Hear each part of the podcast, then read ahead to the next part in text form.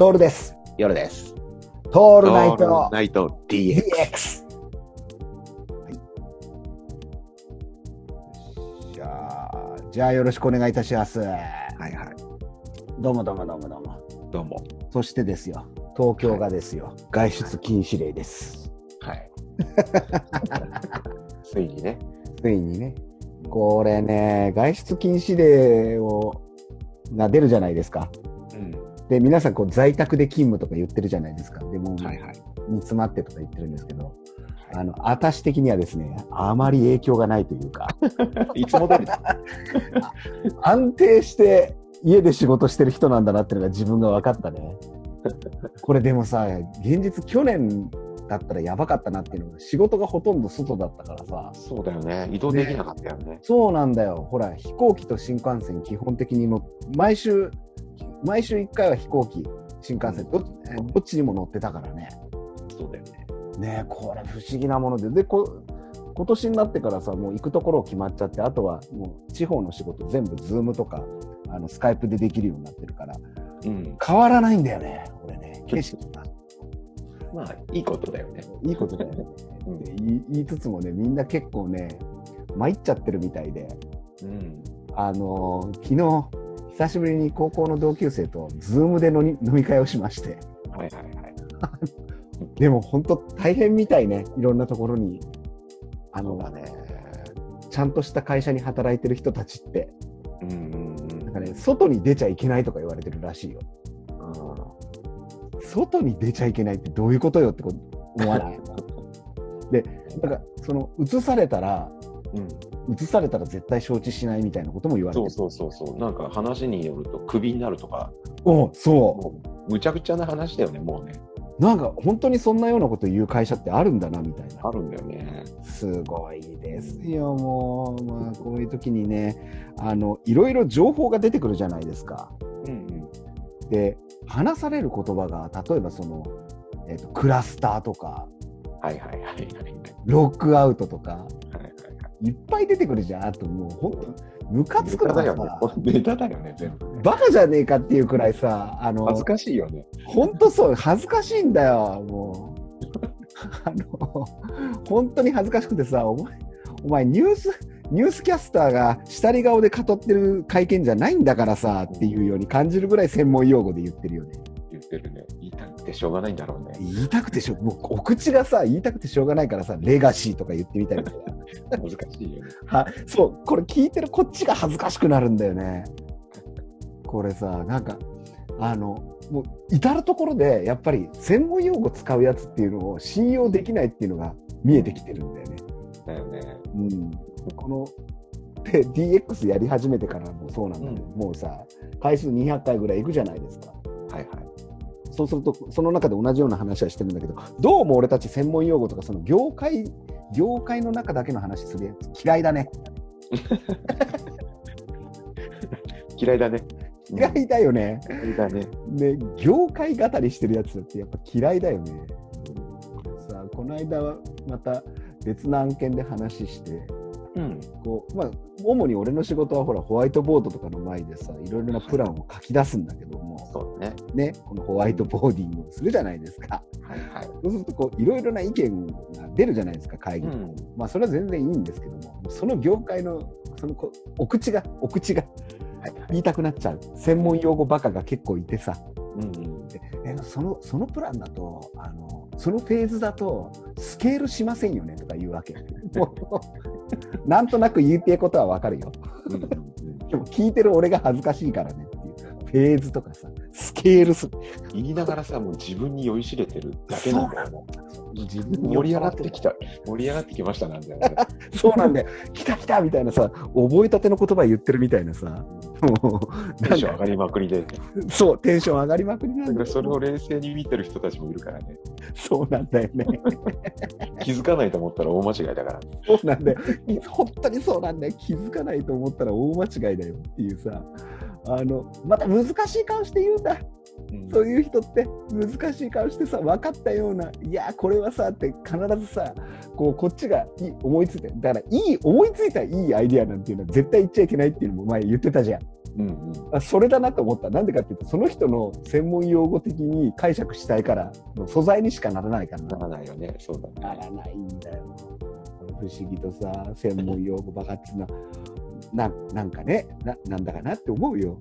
もう何をもって専門用語かももう分かんないけど。そうなんだよね。もう分からなくなってんだよね。その人たち使ってること、言葉自体がさ、自分たちの中でも一人歩きしちゃっててさ、これ、ね、こと、そうね、俺らほら言葉に向き合ってこうやってやってるわけじゃないですか。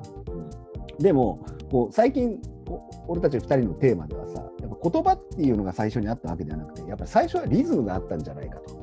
そうだね。ビートがある。まあ当たり前なんだよね。人間の鼓動っていうのはさ、心臓のビートによって、こう、裏打ちされてるわけだからさ。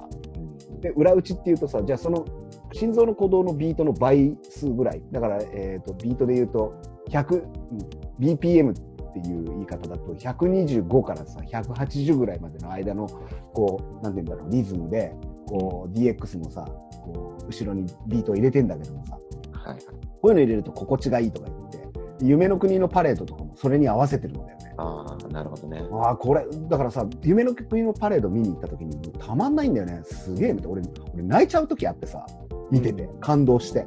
で、何に感動してるかっていうと、もうかあ明らかにビートなんだよ。第一一義的にはね。はいはい。であ、このビート、ずーっと同じビート刻まれてる、たまんないな、の次に来るのがやっぱり音なんだよね。うん。その1小節の中にどんな音を入れてくるかっていうさ、だから順序でいくと、丸1ビート、丸2音みたいなので、来て、で丸3でやっとこの言葉の意味みたいなものが入ってくるわけじゃない。はいはいはい。そうだね。ね、言葉の意味。ねだから、えーと、日本語なんかはさ、この順序でやっていったりすると、こう俳句とか短歌に代表されるような、日本語語感の中ですごくリズム感のある言葉じゃん。五七五とかもそうなんだけども。うん、そうだね。そうすると俺たちも心地いいからさ、こう言葉遊びが始まるわけよ。まあ、ダジャレとかもふ含めてね。はいはいはい。で、多分これ、ここがもう俺たち、俺たち2人の大前提っていうか、この DX のリスナー書士にはみんな言ってんだけど、そこを見て聞いてくれと。そう話の内容は結構どうでもいいじゃん。うん。本当くだらないことを言ってさ、あの、餃子が好きじゃないとかさ、八角はダメだとかさ、くだらないよね。そもそもね。そもそもがくだらないんだけども、でも、これなんで、なんでこういうことやってるかっていうと、この二人の話のリズムが面白いっていうことをみんなに言われたからなんだよね。ありがたいね。ありがたいよね。だから、あの、飲み屋で喋っていたらそれが面白いっつって帰れなくなる人とかさ、聞いていてね、俺たちの話を。こここなんですよ。だから、やっぱり俺たちはさ、こうビートを大切にする8ビーターたちだから、そうだね。そこなんだよね。そこで、そこで来るさっきの専門用語バカっていうのあとね、うん。うん。ああと、そうそうそう。あとね、あれ、俺大事なと思うのはね、給付なんだよね。あー、なるほど、給付。ちょっと給付ねそこ。給付。あの、給付ってさ、うんあの、まあ、学校にしてもそうなんだけどさ、あれ、休めじゃないんだよね。ほうほうほうほほら、給付ってなんか休んでるイメージじゃん。う。うん。うん。あれ、休めじゃない。給付は、うんなってんだよね、リズムが実は。ほうほうほう休んでるわけじゃないんだよね。給付もリズムなんだよ、実は。あー、なるほどね。音がないだからないそうそうそう。うんそこも含めて、あの、まあ、間だったり音楽。あ、そうなんだよ。そうだから、なんだよ。給付のタイミングも結構大事なんだよね。ああ、そうなんだよ、と俺は思うんだよね。いや、これね、着せずしてね、実を言うと、昨日そんな話を、あの、ある方とさせていただいて、はいはい。昨日って言って、不要不急じゃないからね、ちゃんとお仕事して、出かけていって、意味があって、その話になったのよ。その、うん。うんセミナーとかもやったりするし、する方で、めちゃくちゃ声のいい人なんだよ。うんうん。でもあので経営者としても抜群な才覚があって、たった一人へで17億くらいのあのマーケット作っちゃった人でさ、俺からするともう憧れの人でもあるその人と話をしたのよ。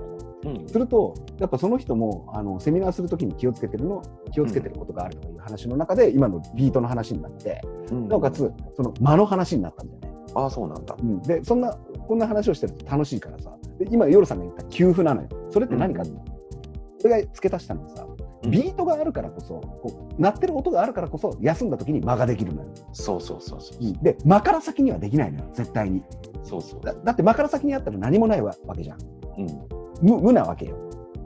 でも何かがあった上で、そこがなくなるから、間になったりだとかするっていうね、そんな話をね、してね、俺、いいこと言ってるなと思っちゃったね。いやまさにそうなんだよ。その給付があるからっていうのもそうでさ、間を、まあ、俺の、俺、話、俺たちの話って間を取らずにどんどんどんどんずっとしゃべ喋ってるから、おばさんのように。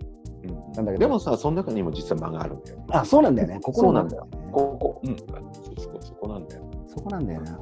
だから、意図的によくこのリスナーの人でリアルに会う人たちには倍速で聞いてくれって言ってる、うんうんであの2回、2回、3回と聞くといいからっていうと、内容が入ってこなくてもいいから、この間間とかリズムで人に伝えるってことをやるために3倍速とか2倍速で、YouTube なんかは2倍速で聞けるから2倍速で聞いてくれなんて言うんだけどさ、あのやっぱりこう間を大切にしていたり、ビートを感じてるからっていうのと、あと後ろにビートを流してるから、2倍速で聞いても聞き取れるんだよ。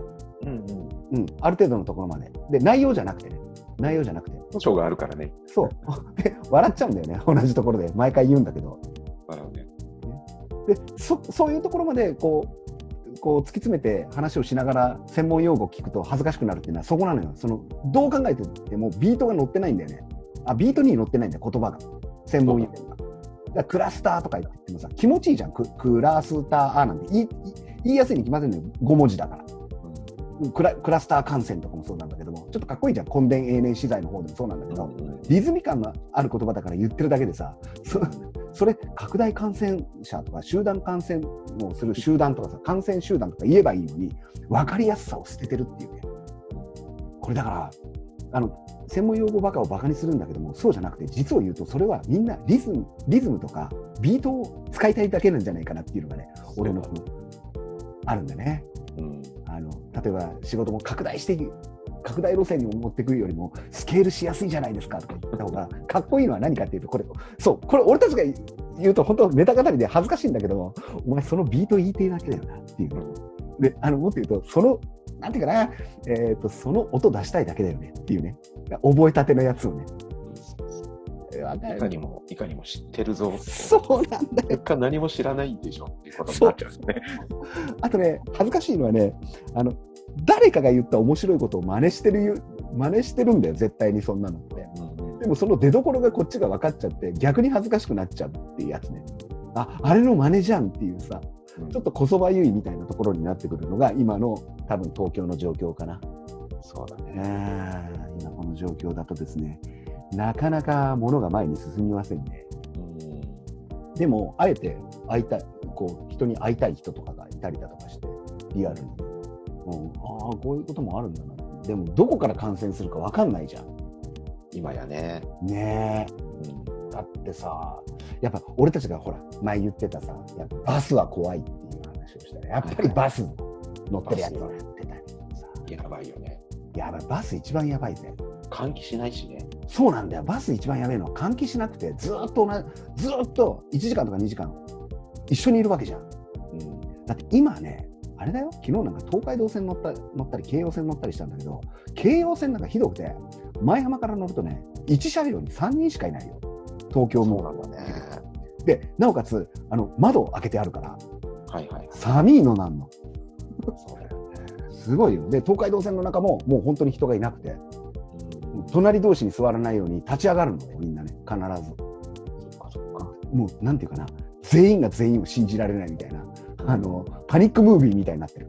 はいはい。であのマスクしないのもダメだしねっていうような顔で見られるしさ、うん。いやーそこなんでしょうね。いよいよ本当に危機的な状況なんですが DX は相変わらずのペースで。何も変わらずね。何も変わらないです。もうなんて言うんでしょうね。なんかさ本当に不謹慎なこと言うんだけどこれを予測していたような流れじゃない？そうだね。だって去年の12月から始めたわけじゃん。思いつきで。うん。しかもこの「トールナイト」トールナイト日暮里っていう日本っていうさ番組をやめてトールナイト DX って名前にしてはいでなんで DX なのって言ったらデジタルトランスフォーメーションの時代が来るんだよ。って言うともう俺が言いてえだけなわけさこの言葉覚えたてだったから。そうするとヨルさんがここれを茶化すって言って始まったよっていう。で始まったよ DX、DX って言ってたらいよいよ時代が俺たちに追いてきて追いついてきてしまったっていうね。ね。で、 Zoom 飲みとかもそうじゃん。 Zoom 飲みしたことあるとかさ、 Zoom って、昨日なんかひどいよ。もうおじさんたちにさ、あの、LINE で一人とやりとりしてたの。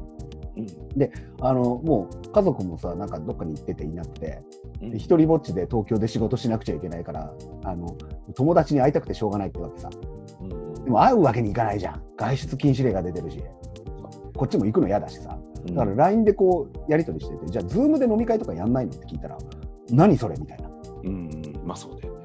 で、 Zoom ダウンロードしてよ。つって。うんで、やり始めたらさ、あれよあれよという間に5、6人になったんだよね。うんうん。で、みんなびっくりするわけ。何これ？っつって。同時にみんなの画面が共有されているっていうさ。うんで、ある家ではさ、あの、家族が出てきちゃったりしてさ、うん。後ろから子供がさ、すごい面白い顔をしてみたりだとかするわけさ。これが新しいよね。DX だよね。うん。俺たちがやりたかった DX なわけじゃん、これ。すごいね。時代がついてきたよ、夜さん。あの、DX いつ聞いてる？夜さん。俺、夜かな夜聞いてる？夜、寝る前かな。寝る前に聞いてる？これね、すごい大事なんだよね。寝る前 DX なんだよ。あのーそこら中行って、この DX の話するじゃないですか。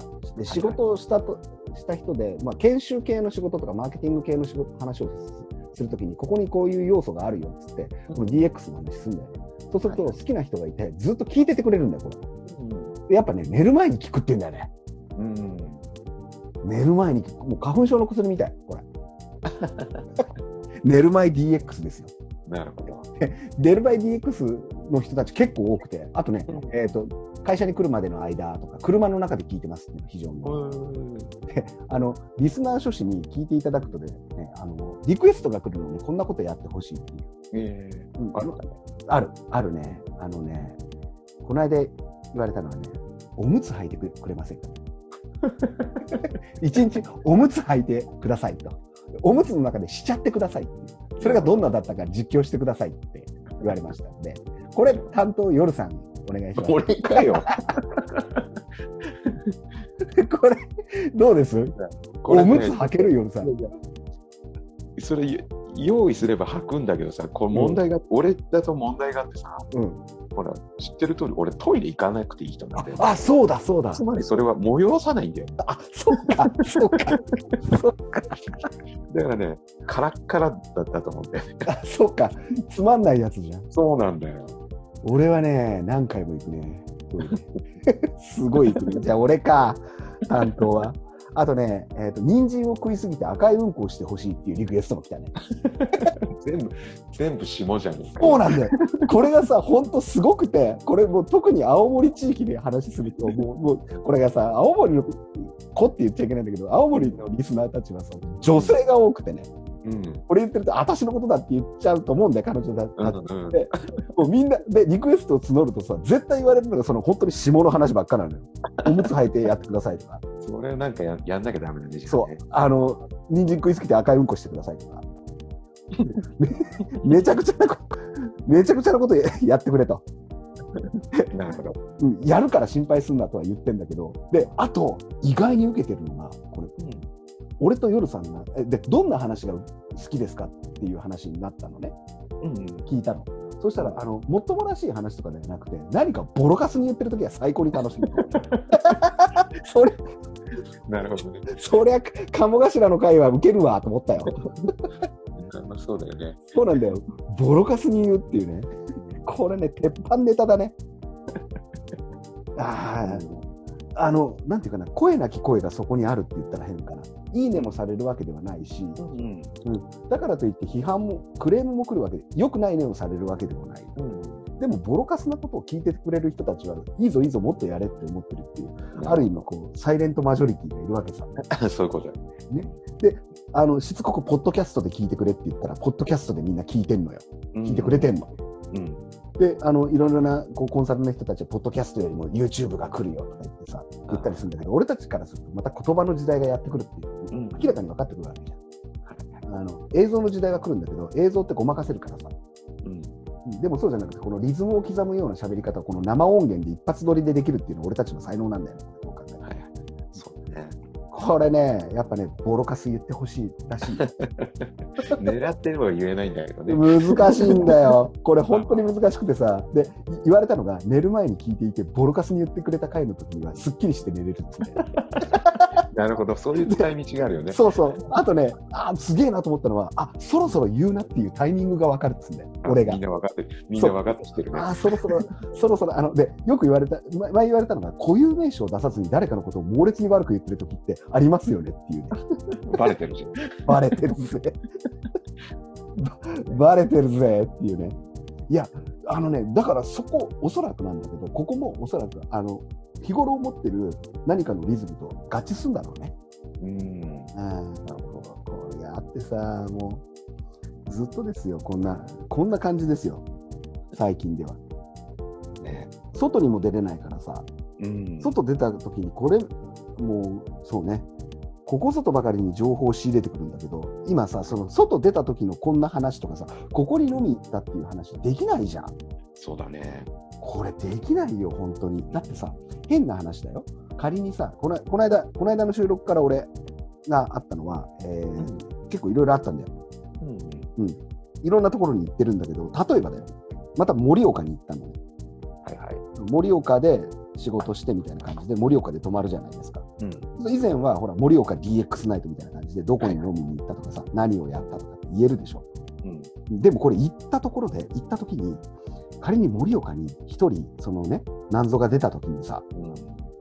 誰のせいって話になるじゃん。いやー、本当にそうだよね。で、こんな話で全部裏取られてたら、何日に行きましたかになるわけじゃん。で、で青森に行きましたって言ったら、青森に何日に行きました？って言って、で、どこ、どこで話しましたって言ったら、ひょっとしてさ、ひょっとして誰かがそこでなったらさ、俺がこう、陽性だったりしたらさ、元気だけど、うん。どうなるかわからないよね。わからない。魔女狩りが始まるんだよ。そうなんだよ。怖くてさ、魔女狩りなんだよね。でこの状況の中あのフィットネスの24時間はやってるんだよねこっちもやってるんだよね。やってるでしょ結構人いるんだよね。いやこれねなんでかっていうとあのそういうのにも関わってるから言うんだけどもさあの普通のジムでこうなんていうのクラス指導みたいなのあるじゃんはいはい。あのヨガ教室とかうん。エアロビクスとかあれ完全にアウトらしいんだよねああ、でも24時間のジムってジムだけだから。関わらないじゃん一人一人があの市営のジムとかはもう全部アウトなのよ。うん。はい。閉めなさいって言われてる。うん。なるそうだね。おのずと24時間にみんな行くんだよね。そうかそうか。で、入会し直すんだよ。筋肉がうずいてるんだよね。そうなんだよ。こんな時こそ。ほんとこんな時こそみたいな感じでさ、俺毎回行くとさ、毎回、毎回入会してる人いるからね。うん。すごいことだよ。で、24時間でが聞くところはさ、今何人いるっていうのがわかるんだよ。うん。うん。あの、アプリみたいなのがあって。だから空いてる時間に行くこともできるわけ。うん。で、案外、朝、朝超早い。4時とかに行くと人がいるんだよね。大丈夫かっていうくらい。いや、だからさ、あの、こんなご時世だからどこに行くかっていうのも言えないし、どこで何をやったかも絶対無理じゃん。うん。だからもうず、おのずとズームとか、スカイプ、LINE、メッセンジャーになってくるよね。なるで、ほら、買い物もできないじゃないですか。うん。うん。物がねえんだもん。うん。びっくりする。焼きそばないよ、今。そうなの？なんかね、うんうちの近くの八百子でもう焼きそばはないです。そっかそっか。妖怪が出たみたい。や妖怪焼きそば食いが出たみたいな感じで、売り切れてるんだね。売り切れてんだよ。本当に売り切れてんの。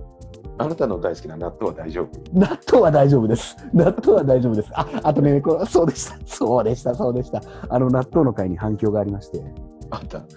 私もそうですって言ってくれた人いたんだよね そう。なんだ、いたんだ。で、やっぱり毎回朝、朝納豆食うたびに悩まされてると。でうん私は気づきました。一週間に一回全部をまとめてタッパーに入れればいいんだっていうのを学びましたね。そこ学ばなくていいんだけど。いい話だろうっていう。大変だから、その一回が。そうなんだよ。そうなんだよ。そこがすごい大変なんだよね。そこの戦いで思わず、あ、そうかって思いましたとかいう話になってんだよね。そうだよ。だからもう本当にさ、こうなってくると何を食ったかしか言えないじゃん。そうだね。変化がないもんね。変化ないよ。だから、あと、そうなんだよ。本当に変化がないから、焼きそばとかの話もするしかなくて。うん焼きそば、よあれ、夜さん、焼きそばは食べれる人だっけ？嫌いじゃない。うん嫌いじゃない好結構、俺実は焼きそば焼くの超うまくてさ。思いっきり脱線してくんだけど、うん焼きそば、俺が焼くと焼きそば超うまいんだよ。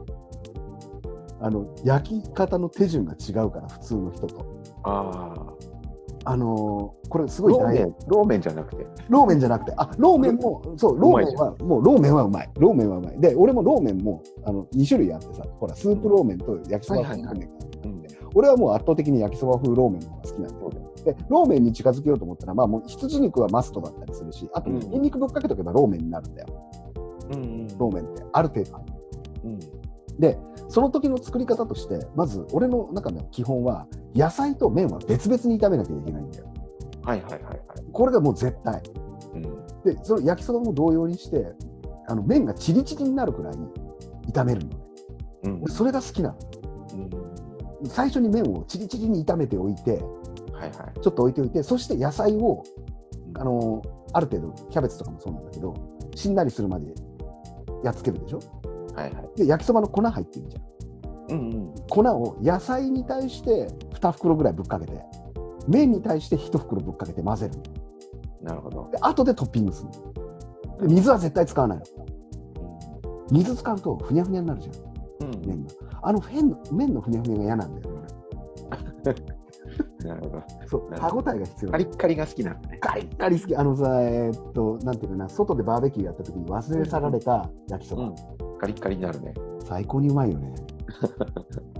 もう、もうね、そんな焼きそばもないですよ、今。うんうん。どうしましょう。本当に。で、なんでないかっていうと、子供たちが家にいるじゃん。そうだよね。だから、焼きそば作って食わせるんだって。うん。簡単で安いし。そうだよね。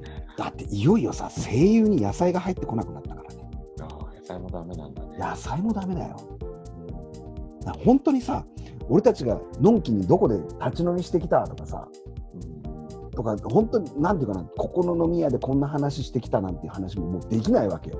飲みに行くなだから。そうだよね。うん。飲み行ってんじゃねえよって話だからね。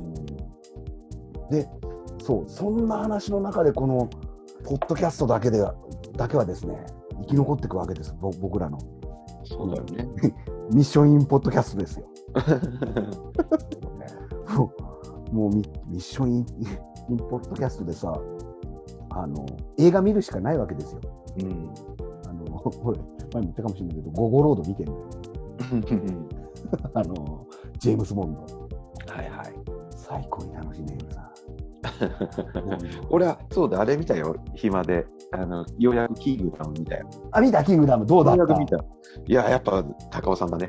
かっこいいよね。だってほとんどシーンないのに、あれだけでもう、すごい満足だよね。あれさ、やっぱ、本当かっこいいよね。高尾映画だよねやっ。ぱこれ、うん、高尾映画以上だよね。だよね。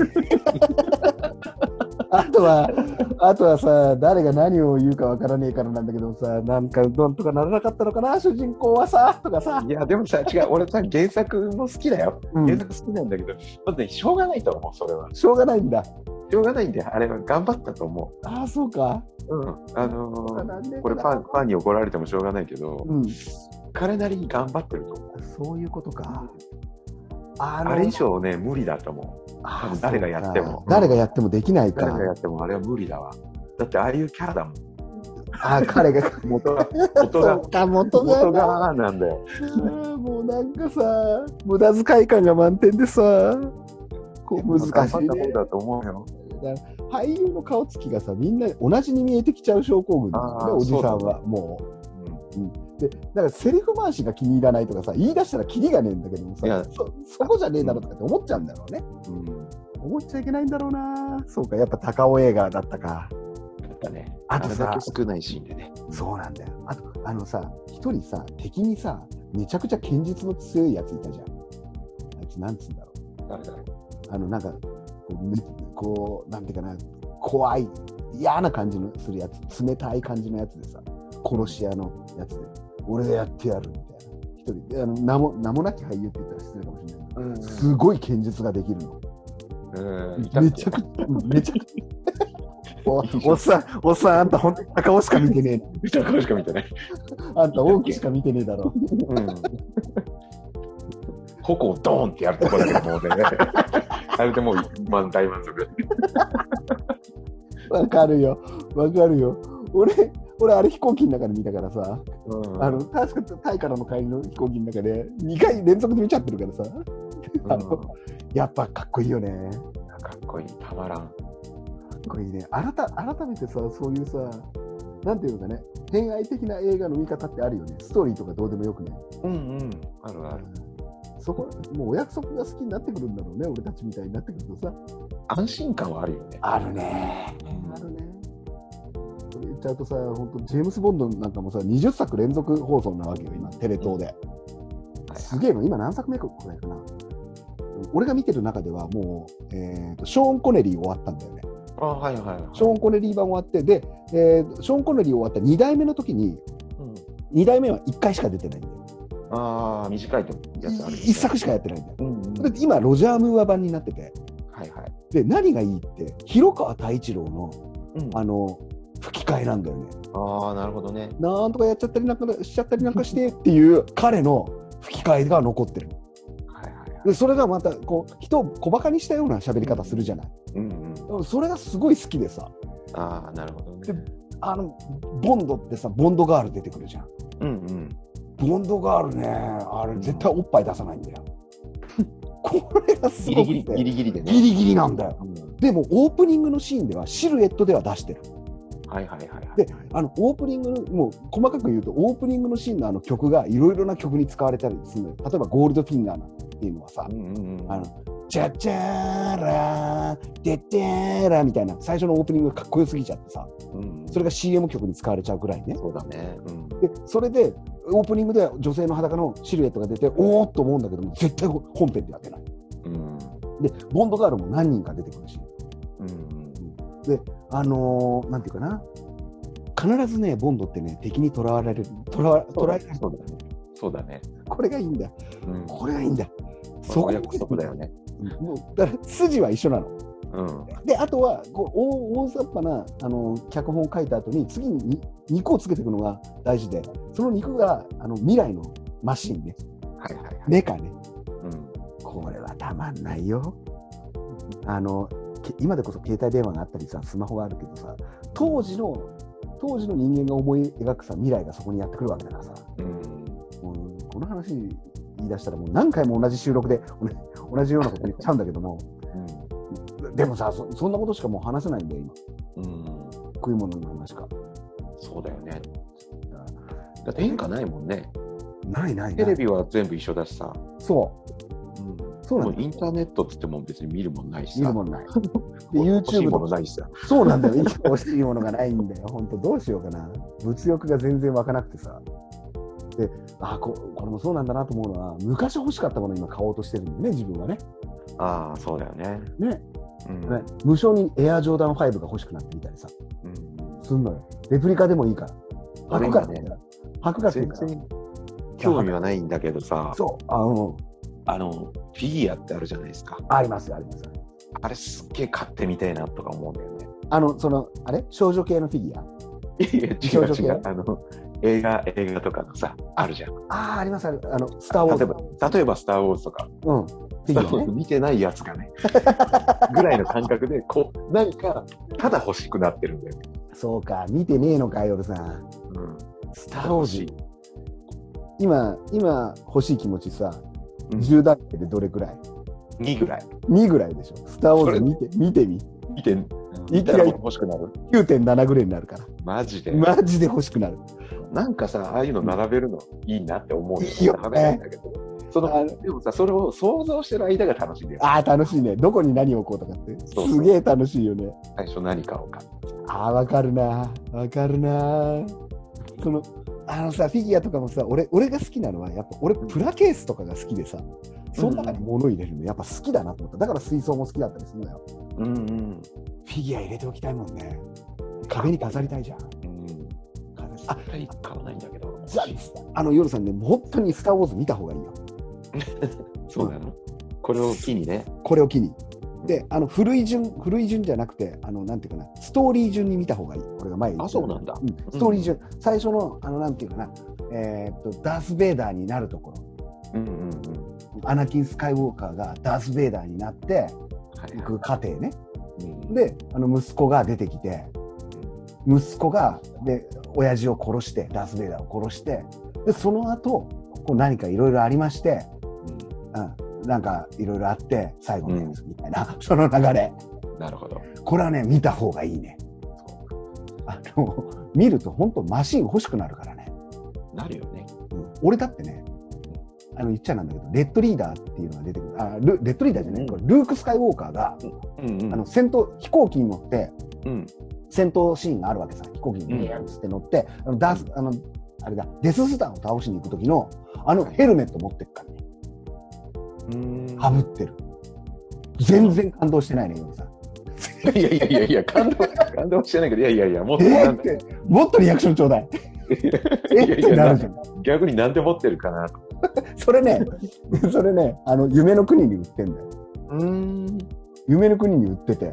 なるほど。うんたまたまパークの中に入ってうんうん。あのなんだろう。あのアトラクションあるじゃないですか「スター・ウォーズ」のはいはい。スターツアーズの前の売店で売ってたの。それがそのヘルメットガチガチの硬いやつじゃなくてこうなんていうの、うんえー帽子みたいなやつ毛糸の帽子みたいな感じで、はいはいはいだかはら寒い時にそれ被るといいんだよね。い。いや、そういうんじゃねえ。そういうのは。俺が欲しいの。ええのじゃねえのかよ。そういうなんちゃってじゃねえんだよ。なんちゃってじゃねえのかよ。なんちゃってじゃなんで見たこともねえやつがそんなに本物志向なんだよ。いやいや、そこの過程が、想像の過程が面白い。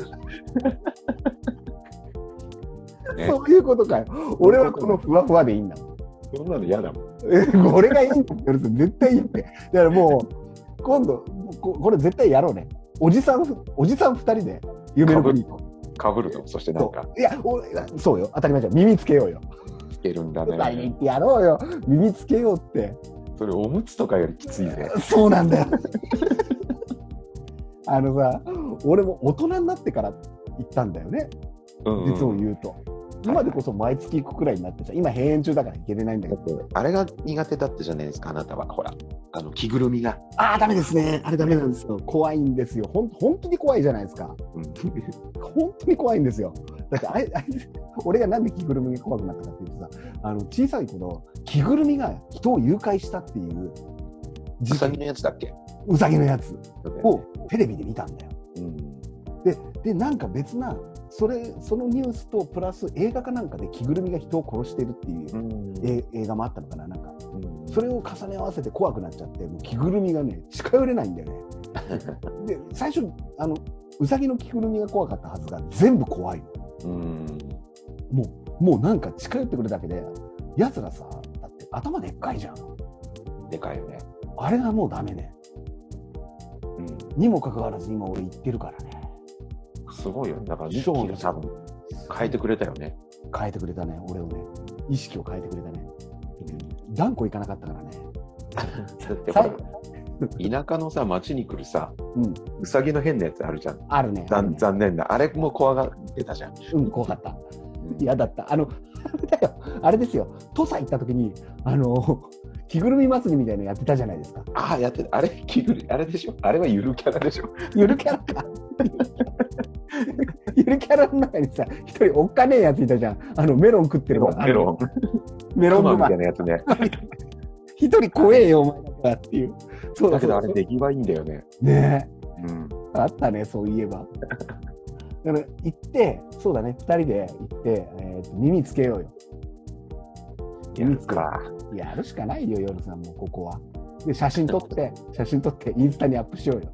ねそれあのよくけ結婚式のなんか二人の写真に使われてくるやすげえ残念なやつあるじゃん。あるんだよ。大体あれでしょ？結婚式の写真って。そう。みんなそうなんだよね。思い出のっつって、デートで行ったっつってさ、あの、お城の前で写真撮るわけですよ。なんか、恥ずかしいね、見てるとね。ねあれやらないとダメなんじゃないかな。あれやってさ、アトラクションに並ぶんだよ、夜さん。2時間なるほどね。2時間ですよ。苦痛ですよ。だから、あ、これ思ったのは、2時間並びながら、うん。DX の収録しよああ、なるほど。うんそれできるもんね。う。ね、並びながらずっとこうやって、こうマイクをつけて、2人で話して、録音しておくっていう。うん。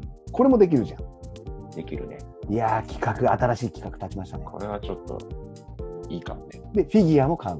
買いに。フィギュアショップってあるのかな？スター・ウォーズショップとか。あるんじゃないかな。あるよね。俺、で、前も言ったんだけど、フィギュアで欲しいのはもう、俺は北斗の拳だからね。うんうん。北斗の拳、あと、筋肉マン欲しいね。いいよね。ああいうのがだから欲しいんだよね。ね買わないけどね。え。欲欲しいを想ね像してる間が楽しい。ああ、楽しみだね。ね俺ね、案外これも欲しいなっていうのがあって、あのアメフトのヘルメット欲しい。はいはい。それ、あのふにゃふにゃ、ふにゃふにゃなやつでしょ。ねえよ、これは、これはふにゃふにゃじゃねえよ。これはふにゃふにゃじゃねえよ。があの、っつりえ鉛筆、鉛筆削るやつでしょ。あったね。あったね、そういう。鉛筆削るやつあったね、丸っこいやつ。ガチャッつって、あった、あっガチャってた。あったよ。顎のとこやるやつ。ありました、懐かしいな。懐かしのシリーズ欲しくなるね。あれ何なんだろうね。無償に欲しくなるよ。なるよね。うん。あ、そうだ。懐かしのシリーズって思い出した。俺さ、子供の頃ってさ、プラモデルとか、まあラジコンとかもあうんうん流行ったじゃんね。流行ったねプラ。モデルはさ、俺らの時ガンダムだったんだよ。うん。ガンダムだね。やっぱガンダムを買うわけですよ。うん。そんな中でさ、近所の友達ん家に行くと、はいはい。ガンダムじゃなくて、うん。お城があるんだよ。おお城のプラモがこうさ、それこそプラ系にこうがっちり守られて。こう、なんとか城、なんとか城。うんうんうんうん。だけど、自分のさ、年代じゃ考えられないじゃん。ガンプラしか知らないわけ。うん、知らない知らない知らない。でそのやっぱ年上だとそういうのがあってさ、すげえな、なんかかっこいいなと思って、ああ、憧れだよね。憧れたんだよ。で、よしと思って買ったんだよね。うん。で、それがね、姫路城。真っ白じゃん。だから夜さん姫路が好きなんだ。そうそう。って思うじゃないですか。うん。でね、と 思いきや。と思いきや。ようやくその神聖なさ、ガンプラが、ちょっと俺はガンプラはもう卒業だぜと思いながら、うん。姫路城を買って、うん。で、やっぱさ、ガンプラとかよりちょっと難しいんだよね。あーの組み立てていくのが。うん。えあれ、ドカンっとドカンじゃねえんだ。天守閣、次、二のボンボン丸さんだからってはめていくんじゃなくてさ、一応あれ細かくこう、なんか作っていく。あ、そそうなの？そうなんだよ。へえ、知らなかったわ、それは。それでさ、ちょっとずつ作ってって、うん。で最後ようやく天守閣を乗っける段階で、ほうほう。はまんないのさ。出た、出た。うん。はまんない全部。もう完成してんだよ。うん。全部完成してんだけど、最後天守閣が乗らねえ乗ら刺さらねえ。多分さ、昔のプラモデルだからさ、結構、うんチャチかったと思うんだよ。作りがね。作りが作。りが今ほど多分精度良くなかったんだけどさ、最後結果ね、上ないんだよ。未完、未完、桜田ファミリアじゃん。夜さん。完成しないんだよ。完成。未完成、未完成じゃん。それをもって俺のね、白ブームは終わったね。だから姫路はその嫌な痛い思い痛い思いと幼少期し。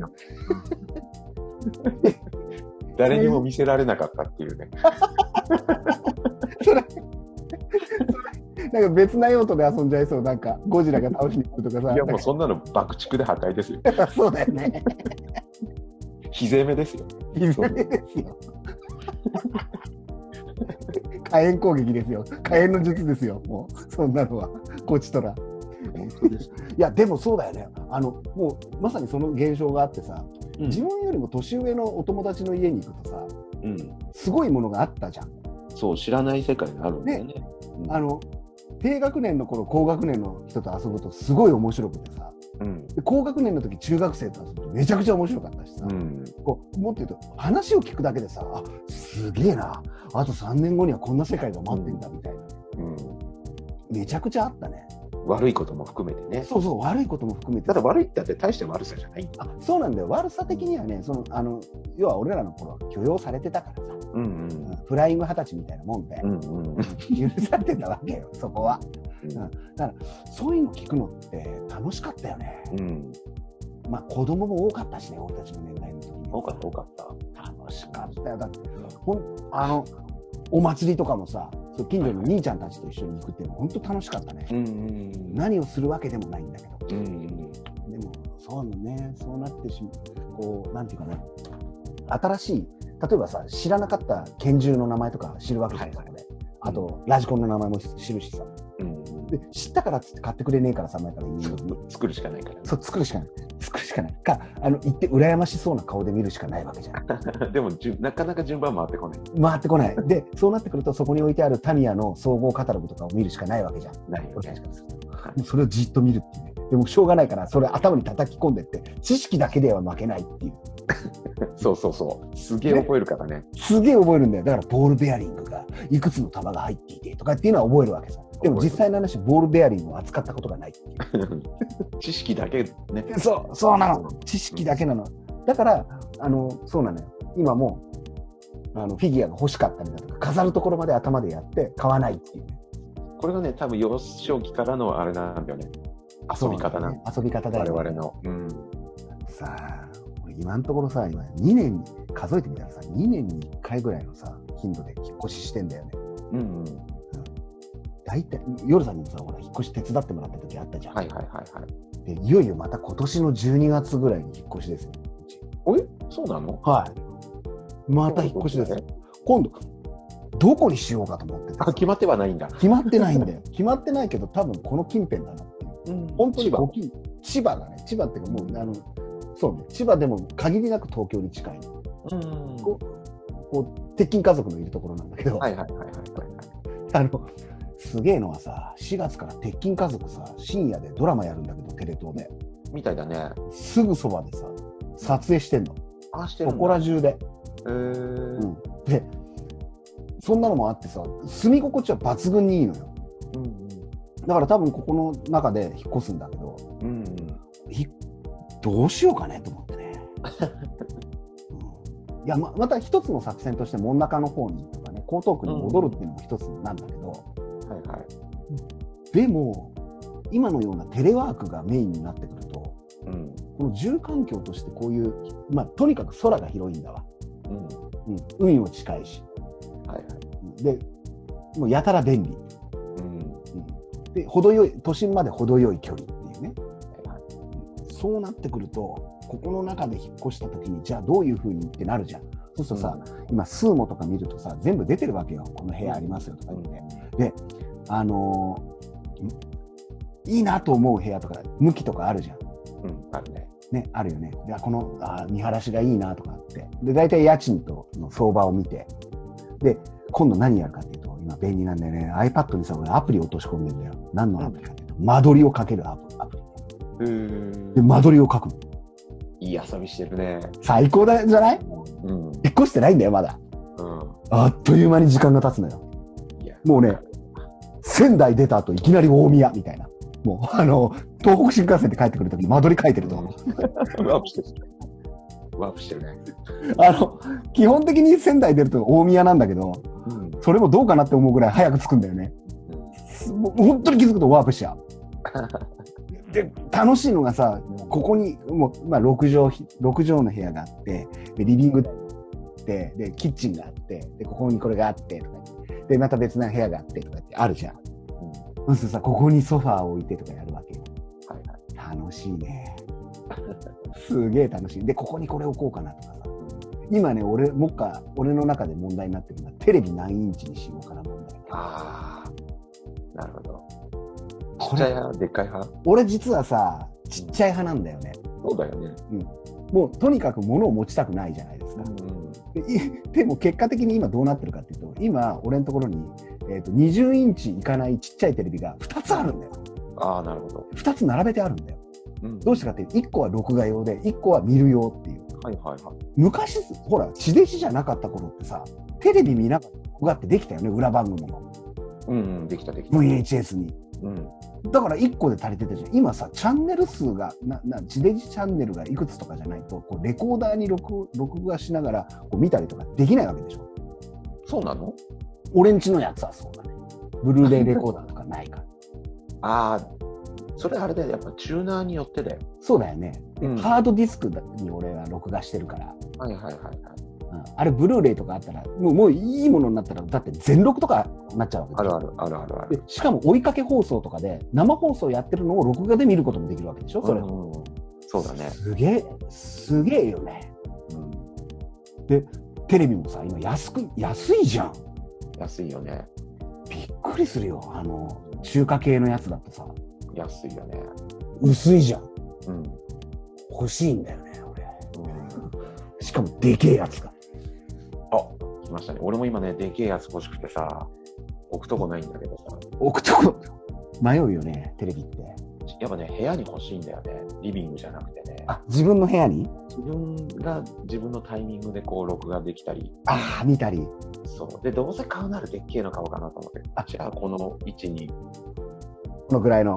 外のやつ欲しいなああ、やってるじゃん、夜さんも。ドラム、ドラムが邪魔だし、ドラムだ、邪魔だし。あの、ダンベル一式、口ジムみたいになってるし、もうテレビ置くとこねえしなとか思ってて。だけどあれをこう右側にずらしてとかさ、うんうんそれそうすると、こう60インチまでは買えるな。お、いける。60インチ。あ、夜さんもやっぱり60インチまでいった？やるなら60っしよ、今。そうなんだよどうせでかいなら、ね。そうなんだよ。どうせ行くなら60なんだよ。40とかで見てるんだけど、スケール感を出していくと、割安なのは65インチぐらいなんだよね。あれ65インチぐらいになると横幅160ぐらいなんでしょあの、センチメートルで言うと。なるなるなる。で、縦が90センチ以上、1メーター近くになるから、うん。ほんとこう、こうで、でっかくてうん、いいんだよね。俺、で、ほら、薄いからさ、壁になんか取そうりそうそうそう、壁につけられるんだよ。うんで、俺思ってるのは、そ、それに、その、それをモニターみたいにして、パソコンみたいな感じにして、うんうん。そこにカメラもつけて、 Zoom の中継の時そこから見れるようにして、ああ、それ大画面でいいじゃん。大画面に何人も人が並んでて、そこをこう指導するみたいな感じ。はいはい。これちょっと本気でやりたいんだよね。うん。もうね、たまらんね。でね、あとね、ヨルさん、その、あの、ダンベルとベンチ、はい住人の引っ越しの時に持ってきてください。それを部屋作ってあるんだよ。結構な、あれだね。容積だね。重さもしかり。それ、それ、持ってきてください。あ の今、一部屋、それを置く部屋、置くための部屋も間取りで書いてありますんで。これあれだからね、手で持ってけるようなあれじゃないから。前ほら、庭をさ、あの、はい洗濯機運んだようなレベルじゃないからね。運びました。何十キロ、何十キロもあるからね、これ。うんそうね、片片手30キロのダンベルが2個でしょ。2個でしょあと、でっかいやつあるじゃん。あの、デッドリフトやるやつ。デッドリフトやるやつ、そうです。イージーバーですね。あれがありますね。あれも重いからね。あれありますね。あと、ベンチも重いですからね。うん。あれを、このね、ベンチが幅取るんだ。そう。実はね、俺もう運び方考えてあるんだ。マジで？あの、松本から海援に乗ってきてください。ポルシェ海援に。これ無理だぜ、入れてもらえねえぜ、こんなの。ポルシェ海援の人が多分今一時で聞いてると思うんですよ。あの後ろの席全部倒して、うん。で、あれ入れてもらって、ヨルさん助手席に座るんだけど、すげえんだよ、ポルシェの海援ってさ、助手席が右側なんだよ。運転席に。あ超快適。もうね、2時間ぐらい乗っただけ乗ったんじゃね、もうびくともしないくらい。うん。だからそれ持って、あの、湾岸線すっ飛んで。で、できたら、あの、なんだろう、レインボーブリッジを渡って来てください。で、ビーってやって、で3回くらいにそれもも3回まで持ち上げてきてください。無理無理無理。それ、それも考えてますんで。そしたら65インチいけますから。いけるね。あれ。やっぱどう、で、あれ見始めるとさ、テレビって、カタログとかも、うんうん。こう、こだわりはある？メーカーとか。うん、あんまりない？なくもないけど、うん。いくらぐらいまで出せる？お金。俺ケチだからさ、こう安く行きたいなとかって思っちゃって、どうしても中華系の方でいいんじゃないかな。ああ、はい。俺ね、やっぱね、国国産ブランド。に走っちゃうんだよ。ソニーとか違いがわかんないんだよね。そうなんだよ。これが難しいんだわ。いろいろあるじゃん。ね、メーカーで。うん。ちなみにね、確かね、東芝のレグザはね、全録できるんだよね。ああ、なるほどね。俺ね、はいあの、まあ、いろいろあって、メーカー的にちょっとね、うん。東芝はいい。いいか、いいかな、みたいな。ごめん、被るかな、みたいな部分が。そうそういや、なんかすごいいいらしいじゃん。うん。いいらしいねけど、俺の中でちょっとケチがついててさ、何も、東芝は悪いないんだよ。東芝何も悪くない。何も悪くない。自分の中でね、折り合いがついてない部分があるわけでしょ。東芝とのまだ、許せない。まだ許せない部分があったりするわけじゃん。髪の毛を超伸ばしてた頃の自分が。そうそうそうそうあわかるいよ。ろいろあるかるよ。いいらしいんだよね、でも、東芝。ね、東芝。ややっぱね、みんな一押しは東芝だって書いてある。やっぱそうなんだね。うん、東芝、パナ、パナーあります、トね。ニー、はい。まあ、シャープもとりあえずいいかな。うん。この 3, 三つかなとか思う。ああ、やっぱそうするとさえ、60万ぐらいするんだよ。す 俺欲しいやつ。60万すんだよ。すごいよ、夜さん、それ。これは買え60ねえ万のテレビって。ろそれ60万のテレビって多分ケースつけてこなきゃダメだよ。見ないとき。ね、そして多分、買うと見ないんだよ。テレビってね、ついてる時間よりもね、消してる時間の方が長いからね。分かってんだ。買買って終わるんだ、俺。そうだよ、そうだよね。それで韓流ドラマ見るわけでしょ、夜さん。韓流時代劇を。使い方間違ってるよね。間違えて。間違えて、でも欲しくなる、それは。そうなんだよ。ただ欲しいからさ、その欲しい想像が面白い。そうなんだよね。俺もだってさ、新しく間取り書くと、どこにテレビ置こうか問題があるからね。うん。今、壁って言ってくれたじゃんやっ。ぱ壁だよ、壁。壁だよね、今うん。でもさ、俺らの世代はさ、ブラウン管テレビのデブい四角い箱があったわけだから、あれ壁につけずにさ、うん部屋の角っちょにデッドスペースを作ってこっち向けてなかった。うん、そうそうそう。角っちょにこう置いて、うんテレビを見るっていう習慣があるから、俺、いまだに角っちょなんだよね、テレビで、。俺もそう、角っちょ。だよね、真正面でテレビ見れないのよ、だから。そうだね。ね、真正面に壁にくっつけてなんて、そんな洒落たことはできなくて。薄いテレビになっても、だからそのは。あ、そうそうそうそうそうそう、薄いテレビなのにね、今そうなんで、まさにそうでさ、2台並んでるのは角っちょに並んでる。テレビは角っちょっていうさ、決まりがあるよね。あるある。あと今の今のテレビさ、そんな角、で、角っちょに置いとくと、あの、不利なのが、光の入り方によって午後とか超見にくくなるの見よ。見づらくなるよね。ね、自分が映っちゃったりしてるじゃん。はいはいはいはい。でこれは許せないよね。許せないよ。今のテレビないらしいじゃん、それ。あ、そうなの？うん、なんか、それを、もう、それも解決しましたみたいな。テーマあすごいね、今。すごくない？あとさここも問題なんだけど、テレビって下に置くか上に置くか真ん中に置くかっていう問題もあるわけさ。うんうんうん。あの、これ言うと、え、そんなんテレビなんか普通の目線じゃんって言うけど、いやいや、そうじゃないのよ。うん案外ね、テレビって上の方にあってもいいんだよね。そうだね。中華料理屋とかそうじゃん。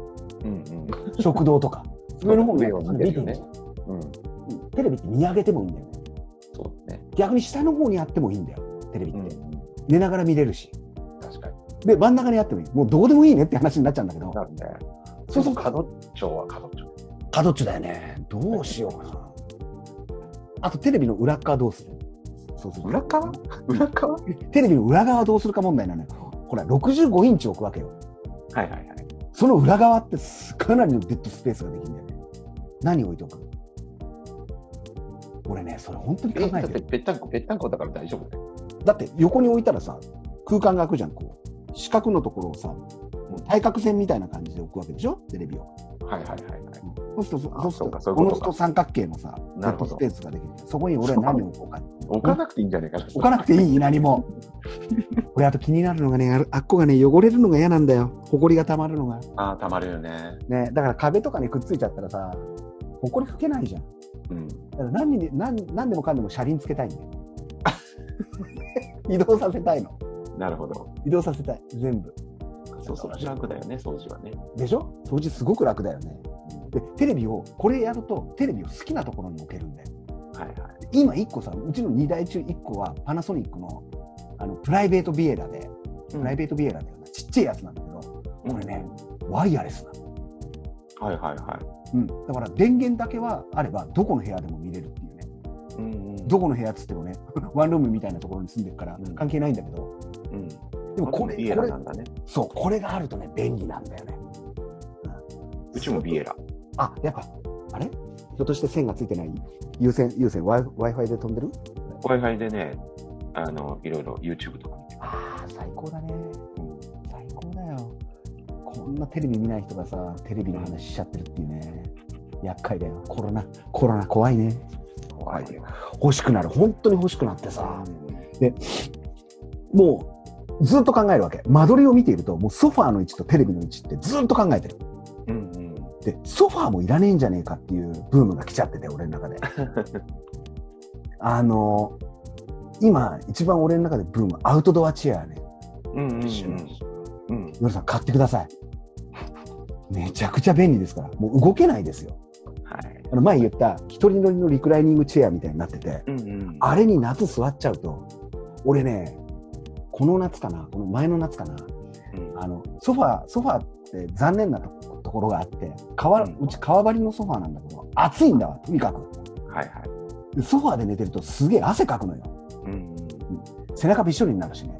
うん。そこで考えついたのが、あの、アウトドアチェア。メッシュのリクライニングチェア。座ってるじゃん。はいはい。無重力チェア。最高。気持ちいい。そ、そこでテレビ見るの最高。ああ、いいよね。そこで。映画を早回しで見るの最高。あゴゴロード。アナコンダ対クロコダイルとか 最高。最高だよ。もう本当にさ。ー最 B 級じゃん。そう。筋はともかくってやつね。うん。それ で、俺一個ぶっ壊ったからね。あまりに使いすぎて。あ、そうなんだ。うんきあれね、一夏分しか使えない。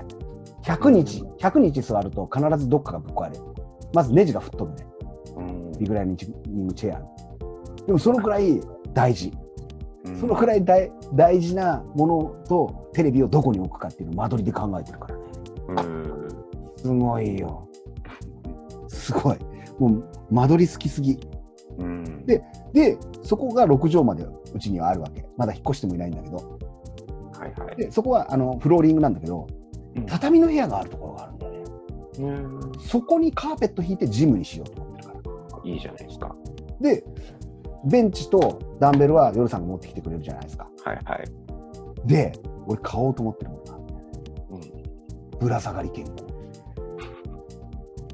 これ、みんな言うと、えって言われるけど、要はね、懸垂ができるんですよ。チンニングが。ああ、なるほど。で、これすごい重要で、うん。背中のトレーニング、まあ、デッドリフト、まあ、もう王道なんでね、デッドリフトっつうぐらいですから、死んじゃうリフトですからね、うん。デッドリフト200きついよ、あれは。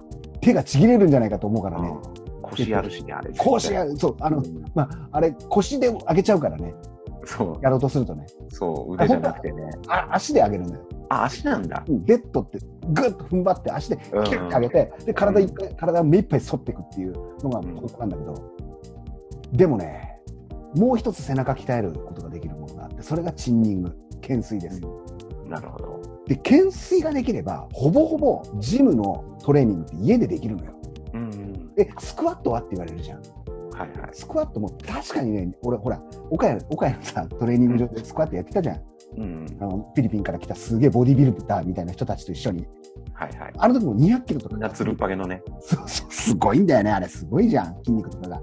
うん。で、スクワット、最初はね、スクワットラックが欲しかったの。スクワットラックがあって、もっと言うと、えっ、と、なんて言うんだろう、フルのラックがあってさ、そこのパワーラックの中に入ってやればいいかなと思ったのさすがに賃貸で畳の部屋でそれは無理かなっていうのと、うん。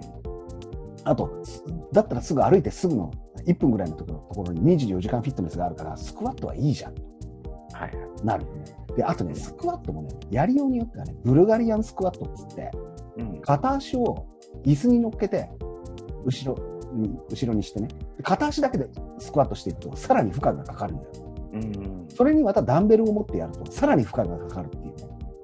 ことができるんであれば、あと唯一できないのは何かって言ったら、やっぱ背中のトレーニングなんだよね。うん。ってなった時に懸垂ですよ。はいはで、これ買っておくと漏れなく、漏れなくですよ。い。うん室内干しになる。室内干しの物干しになる。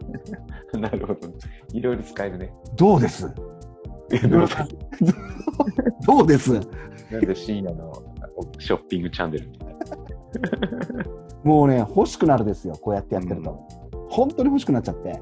で、うんここにベンチを置いてとか、朝は腕のトレーニングして、で、 Zoom で仕事するでしょ？した後に今度足のトレーニングしてとか、ずっと考えてる。俺結構ひ一人上手だなっていうのがわかるね。そこで。楽しいわ、それで。楽しいよね。で、で、ヨロさんが来た時にここのソファーがあった方がいいのかどうかっていうのと、絶対やった方がいいよ。あった方がいい？うん。それはいいやあいいじゃあソファーは売らない。売らないようにする。実はね、かかハンモックでもいいよ。ハンモックでいい？うん。いや、それも考えた。ハンモックも今あるんだぜ、ヨロさん。マジで？うん、ハンモックラックっていうのがあって、うん。それに引っ掛けることができて、うん。ハンモックが。こう、なんていうかな、ブランコみたいな感じで、家の中に、家の中でハンモックができる。吊るさなくていい。うん。それもありかなと思うんだけど、これはね、場所を取るね。そうだよね。場所を取るね。うん。ので、あのーアウトドアチェアだね、夜さん。ああ、なるほどね。これ考えてるじゃん。で、ソファーもどうしようかなも考えるわけよ。実はさ、真ん中からここ引っ越すときにソファーリニューアルしたんだよね。唯一買ったソファーなんだよ。でかくしたの、ソファー。そっか。俺まだ行ってないもんね。あ、このそうだね。ここ来てないね。うん。新しいアジトはね。うん他のアジトは全部行ってるんだけどあね。、そうだね。ここ来てないね。まあ、来るタイミングがね、難しいあとやっ。ぱね、あのちょなんとなくイメージで行きづらい感がある。千葉あの方そうだね。ちょっと遠く感じるね。川二つ感じるからね。そうそうそう。あ、それはね、ちょっとわかるな。うん車で来るとあっという間なんだけど、意外にね、バスを乗り継いでみたいなところがあるから、3つの駅から均等に遠いっていう。三角形書いて3つの駅があるんだけど、三角形を書いてその真ん中ぐらいにあるの、うち。うん。遠距離で。で歩くと必ず20分以上かかるの。どこの駅にも。で、べバスで行くと 10, 10分ぐらいかかるんだけど、このバスがめちゃくちゃ混む。みんな夢の国に行ったりするから、そうだよね。すげえ混んでんだよ。で、途中高校とかがあったりするから、構造どもがいっぱい乗乗ってきて、めちゃくちゃ混むところにいるっていうのははい分かってるんだけど、だだから、うん、なんとなく来にくいっていうのは分かる。うん。でも、ソファーはある。で、ソファーをどうしようか。うん。どうしよう。戦ってるぜ、ソファー。でね、これ考えるじゃん。うん。テレビですよ。今度新居に引っ越引っ越したらテレビにしようかなと思ってんだけど、はいはいここに来てね、俺ね、ダークホースが出てきちゃったんだ。うん。あのーホワイトボーダーじゃないですか。はいはいはい。で今も壁にホワイトボード貼って書いてんだけど、いよいよ、やっぱもうちょっとこう、きちんとしたホワイトボード、うん足のついた、はいはい。コロコロ移動できる、あれが欲しくなって。印刷もできちゃってるやつ。あ、そこまでね、いいやつじゃないね。そこまでのやつも欲しいね、でも。まあ、あれもいらないよね、でも結局ね。印刷しないからね。そうだよね。あのホワイトボードで、なおかつ、ちょっとした罫線が入ってるやつね。あの、方眼みたいになってるやつ。あはいはいはいあれが書いてあるのが欲しいよ。うん。ホワイトボードって移動できるじゃん。どこ、どこの部屋でもホワイトボーディングできるからさ。で、ホワイトボード横幅が180なのよ。うん。で、高さが100ぐらいなんだよね。うん。で、どこでも行けるじゃん。うん。考えたんだよね。うん。これ俺テレビ欲しくなくて、ホワイトボードに、そう。そしてホワイトボードにこれプロジェクターでテレビ映しゃいいんじゃねえのって思ったのよ。ああ、なるほど、なるほど。だから、ホワイトボードがテレビになるっていう形にすると、今度テレビの、テレビ必要ないよね。そうだね。でもさ、プロジェクターだってやっぱり。プロジェクター買っちゃわない？いやさ、俺、プロジェクターもあれなんだけど、ちょっとさ、うん。ぼやけるイメージがある。あ、プロジェクターは？映像が？そうか。何その、せせ繊細さがいいじゃん。ああ、そうね。あの、テレビの画面のでしょ？そうそうそう。で、しかもなんか、今はわかんないけど、ちょっと暗くしなきゃいけなかったりする。ああ、そうだね。ね。うん。プロジェクターはね。そうそう、そういうのいいかな。ああ、そうか。俺ね、場所を取らないっていうのでね、プロジェクター憧れちゃうんだよ。ちっちゃくていいじゃん。そうか、そうだよね。あ、これでいいじゃん、みたいな。これで、でもね、ヨルさん、それ言う、あ、そうそうそうそうそうそう。もうそれ言っちゃうと、ね、あれはあの、ほら、あの、ホームセンターってさ、うん。あの黒板になるスプレーあるじ黒板になるスプレーあるよ。ゃん。ね。うん。黒板になるやつ。うん。黒板かい。黒板に チョークで書こうよ。黒板どうすんの？それテレビじゃないし。あ、そっか。いやいや、でも映せるかもしれない。真っ黒、真っ黒だから。黒だと映んないのか。映んないよ、それは。そっか、そっか。これね、で、さらにあるのが、これ、もうちょっと冷静になれと。俺、メガネっ子じゃないですか。はいはい。VR ゴーグルですよ。要は、要は、はい VR ゴーグルで良くなるのよ。そうだよねだっ。てそれつけてれば大画面で100インチとかで見てるような雄大な景色が目の前に広がるんだよね。確か結に。場所取らないね。場所場所場所取らない。全部が、全部がこうクリアできる。そっか。だってテレビの裏側の掃除も気に気もしな気にもしなくていいし、はいはい。ソファーの位置も決めなくていいからね。うん、なるほどね。すごい、ただだだっ広いワンルームとかに住めばいいから。そっか。で、隅っこにいて、アウトドアチェアに座って、VR ゴーグルでなんか見たい映像を見てる。なるほど。最高じゃない？それだね。これだね？どうやら、最終的にね。最終的に。で、もうちょっとどうにかならんのかね、VR ゴーグルは。あの、かさばる感が嫌なんだよね、でもね。そうだよね。あの、なんかさ、やぼったいじゃん。うん。こう、重そうだし、お、お現に重いしさ、あれつけると。で、周りから見ると、本当恥ずかしい格好じゃん、あれっうん。て。そうだね。でそうだね。どうにかならんかね。こう、今のメガネぐらいになると無防備だよね。無防備だよ。強盗入ってきた時に確実にアウトで。ああ、そう、強盗。これがさ、本当うちの周り強盗が出るらしくてさ、出るんかい？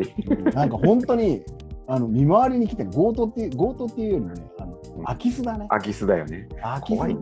怖えんだよ。で、空き巣捕まえたとか言ってさ、言うの。いや怖えな。捕まえの何やってんだと、空き巣も。うんうん。ビビるよね。それがあるから、本当にね、ちょっとシャレにならないんだけどさ。でも、でも VR やってて空き巣が来たら嫌だよね。うん。これ、必要以上に怖くなるよね。なるね。だからね、これだから時々外さなきゃいけなくなるじゃん。そうなんだ3分おきとかによ。後ろ振り返ってみるじゃん。めんどくさいよね。没入できないね、それじゃあ。だよね。いや、恥ずかしいよね。独り言聞かれたと同じぐらい恥ずかしいよね、それ。やっぱテレビか、そうなると。テレビ必要になっちゃいそうだな。どうしようかな。いやー、物欲がないはずなんだけどね。ね。ねえ、あれ見てると欲しくなるんだろうな。そんな。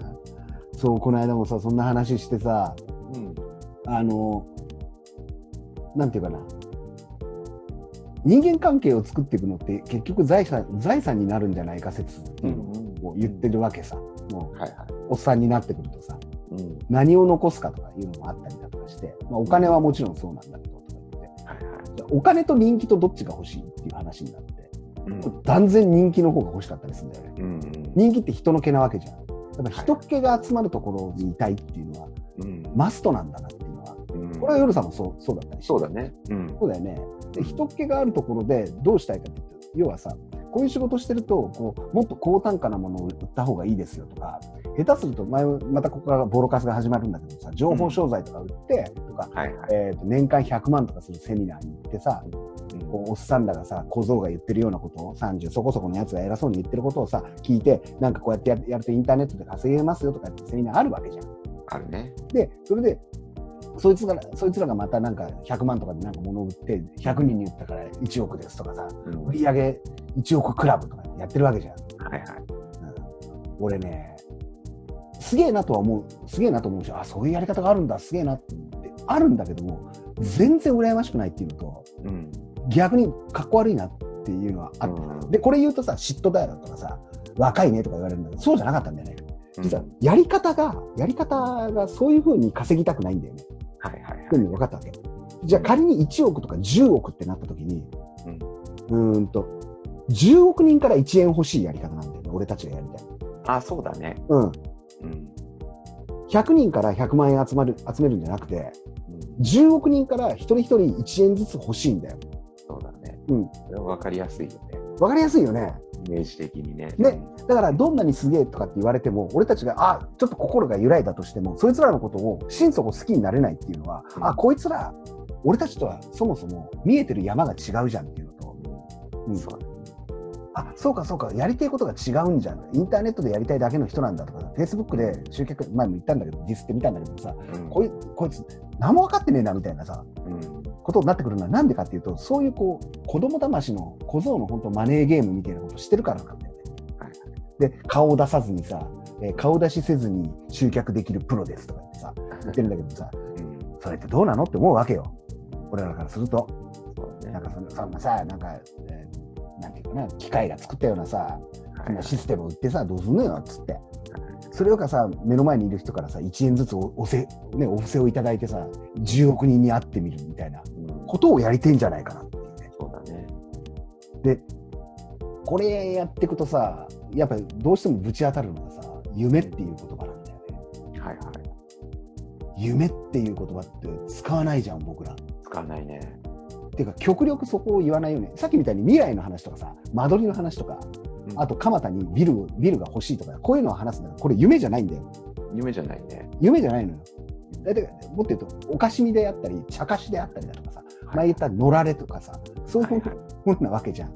うんで夢ってなんで気持ち悪いのかなっていうと、そこの後ろ側に精神論が紛れ込んでるからなんだよね。はいはいはい。あの、夢を持たないのがダメみたいなことを言うじゃん。あるね。あるよね、それって。そういうの。夢なんかないじゃん。大きな声で言ったりもするよね。そうなんだよ。そうなんだよ夢大きな声で夢を言ったりする。なんだよ大きな声でさ、僕は何あ気持ち悪いんだよ。あれ、なんかうまいじゃんね、ドール。あのモノマネね。大きな声のモノマネ。もうさ、この野郎ってやつね。あれ好きなんだよね。もうあえてやらないからね。やらないけどね。やらないけどね。やらないけどね。さ、恥ずかしいんだよね。何なんだろうね。いや、だからさ、あなんだろうな。夢ってさ、うん。お前だけのものにしとけやって思っちゃうんだよ。一人称でね。そうそう、人にうん。威張って言うなよっていうさ。ああ、わかるわ。それはわかるわ。大きな声で口にした瞬間にさ、うんそれはもううさんくささに変わらない。ああ、本当にそうなる。で大抵、大大抵知ってる自動販売機から出てくる夢なんだよ、それ。そうそうそうそ賽銭箱に100円玉投げて出てくる、お釣りが出てくる人生みたいな夢なんだよ。本当に。長渕先生が言ってくれたような。しょうもない夢だよね。そうだ。だからだ。う。そうなんだよ。それもあるじゃん。ある。地域のためとかさ、子供たちの未来のためにとか、なん、なんなんだろう、このうさんくさい言葉。安っぽ。すごい安っぽくない？でもほら、みんなほら、選挙出る人たちはとりあえずそれを言ってみるじゃん。ああいうね。だからだからさ、夢、夢言ってるやつだってみんな選挙みたいなこと言ってるよね。そうなんだよね。土建、土建屋のホームページ。選挙出るじゃん。大体出る。出る大体出る。大体出る。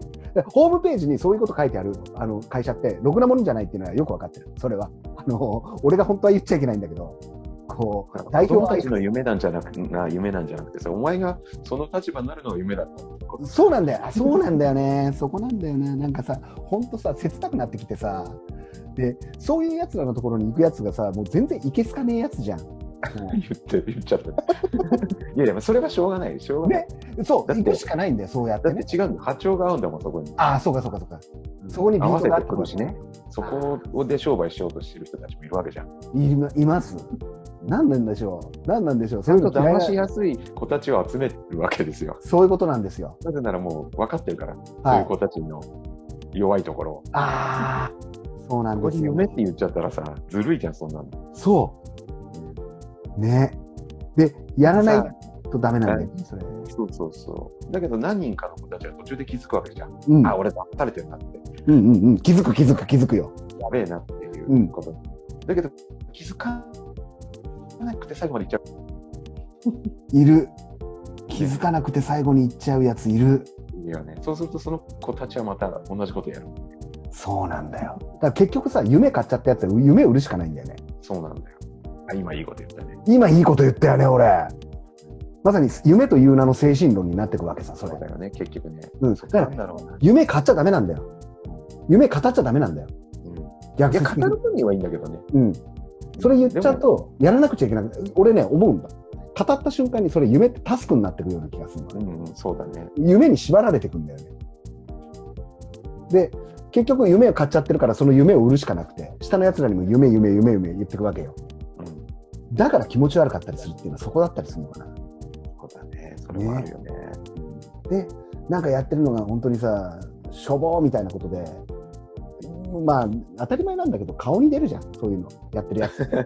そうだね。もうもう当たり前なんだけどさ、うんこう、昨日とかも見るとさ、同級生の顔見るとさ、まあ、少なくとも、あの、なんていうかな、俺らのようなやつらが、あの、同級でいたからさ、なんだけど、みんなおっさんになってんだよ、顔が。いいよね。みんなそれぞれれ歴史を感じる顔になってるわけ。正しくおっさんになってくるよね。ね、死ぬほど借金抱えちゃってさ、もう自己破産もできねえやつとかもいていてみたりだとかさ、うん、さしびれる生き方じゃん、そんな生き方。たまらんね。ね、そんなところで夢とかなんか言わないしさ、で、全員が一様に言うのはさ、20年前に戻って自分のことをどついてやりたいっていう。それは思うよね。正しいじゃんそれ。正しい。正しいじゃん、やっぱり。正しい。生きてき方だ生きね、生き方だよね。あの時の自分に説教してやりたいっていうさ。だからともするとこれもそうなわけよ。これが20年後、30年後残ってくわけじゃん。デジタルアーカイブとして。うん。でその時に未来の俺たちがここにやってきて説教するわけさ。そそれいいね。うん面白いよね。うん未来の俺たちがずっと DX どこまで続けられるかっていうさ。本当だよね。だってもっとテクノロジーは進歩していくから、うん。昨日のズ Zoom が始まった瞬間にみんなが、うわ、何これっつって。うんで、で Zoom の URL を送るだけだから、途中で飲み会、飲み会、飲み会って言っちゃいけない。会議に参加してるやつが、その会議の途中に、えースマホで立ち上げて、こっちの会議にも入るみたいな。うんうんお何これ？みんないるじゃんとか言って。おお、なんだなんだ、おい生きてんの？みたいな。何やってんの？って。同じ会話がずっと延々と繰り返される。うん。で、これが、これだけの感動を与えてるわけ、俺たちに。はいはい。これ、あと10年後の、だって10年前はこれなかったじゃん。うんうん。10年後の未来ってさ、どうなるのかね。本当にホログラムとか出てくるのかな。あるいは感じになるかもしれないね。で、あるいはさ部、屋部屋に、そうだよね、目の前にさ、夜さんがいてさ、とか、うんなるよね。なるよね。絶対な、カメラカメラで撮れば多分できるんだろうな。そだよね。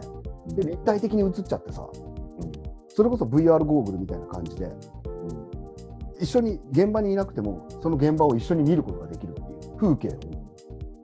ですごいね。ズームのすげえのがさ、これ、カメラを通して、後ろ側の自分のバックの風景変えることができるんだぜ、今さ。ああ、なるほどね。だから部屋の雰囲気出さなくてよくなっちゃうんうん。う。すごくね？なんかこんなことやり始めちゃったらさ、なんだこりゃ。なんか出てきたんですよ。これすごいですよ。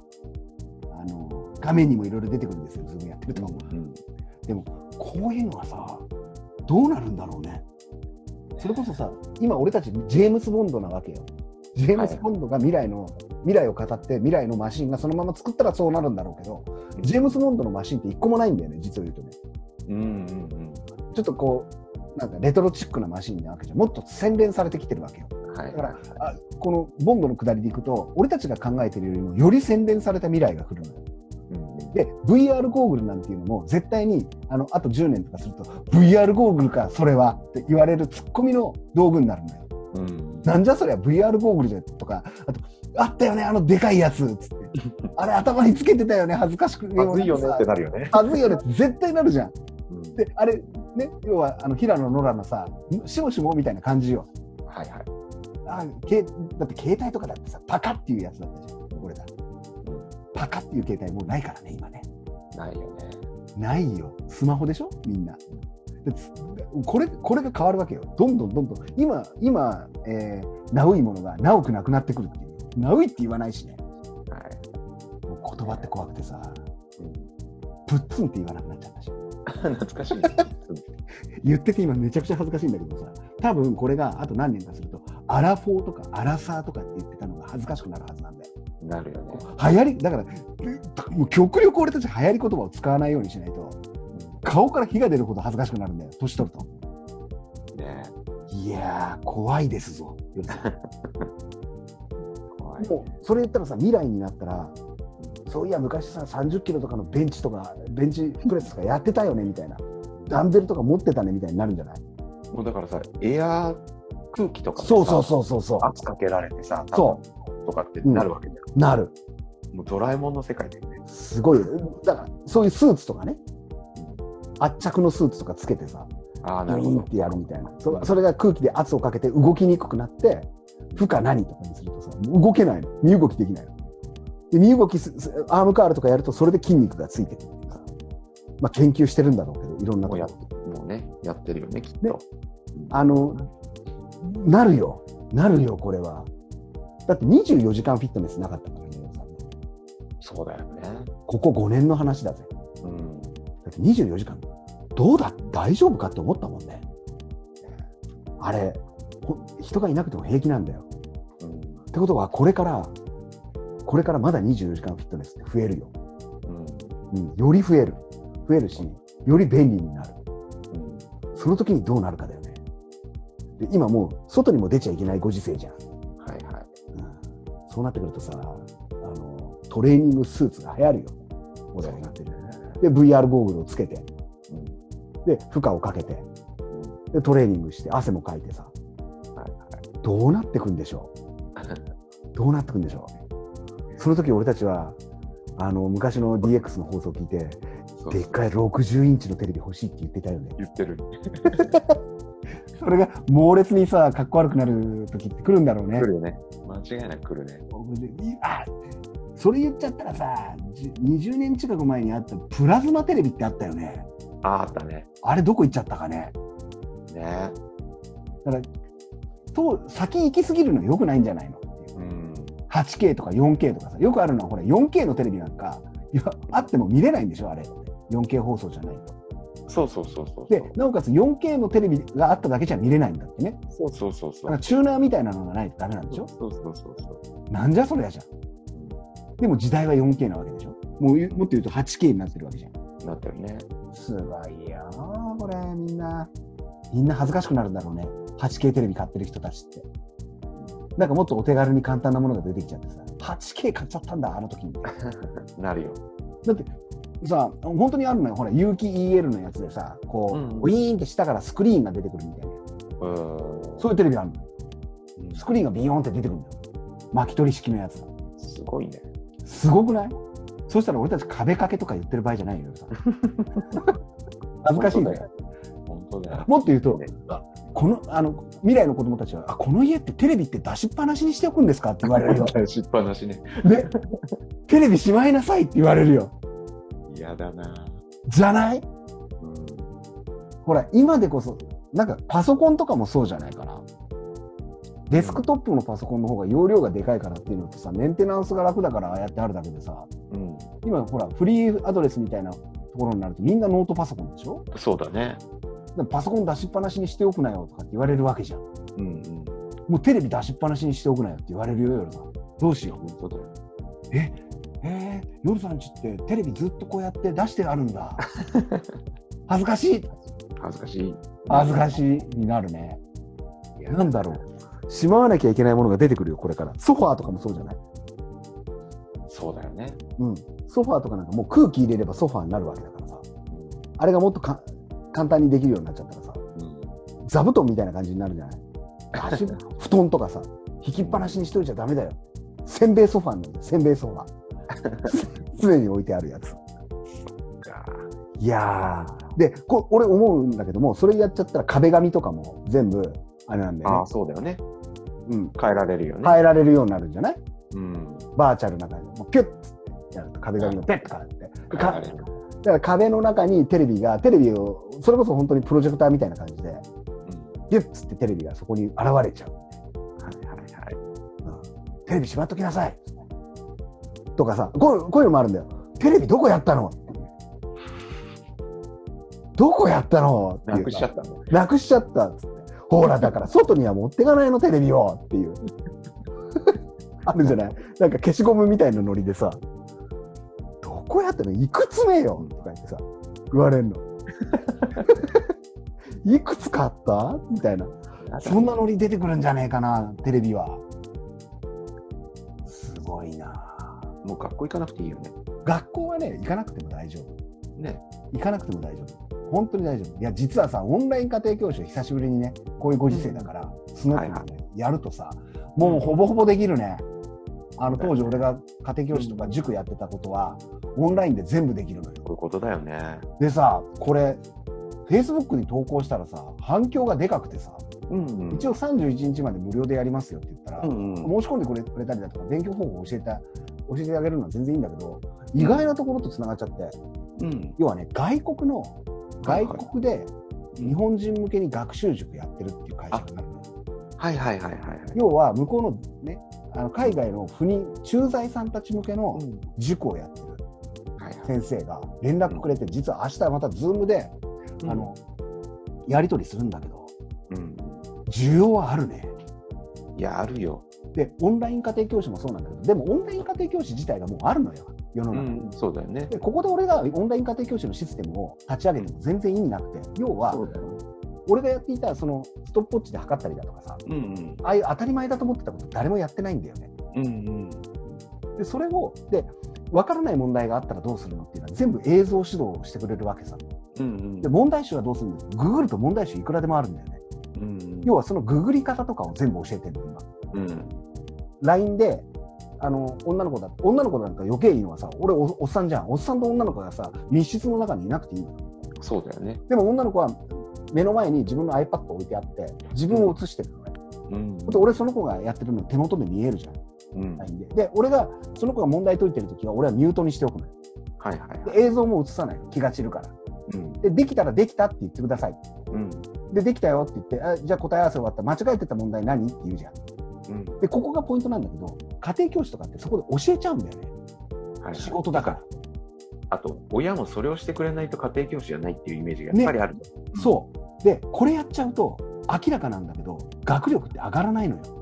だって頭に入ってないもんね。そうなんだよ。だってやってくれちゃうんだもん。間違えた問題を待ってればやってくれることになってちゃうじゃん。で、意外に良かったのが、手取り足取りじゃないから、うんどの問題って言って見えないじゃん。画質が悪いから。うんだから読み上げてって言うよね。例えば濃度の問題で8%、えー12%の食塩水何グラムをえー8%の食塩水にしたいです。どういうふうにすればいいですかみたいな。水を何グラム加えればいいですかみたいな問題があるじゃん。あるとするよね。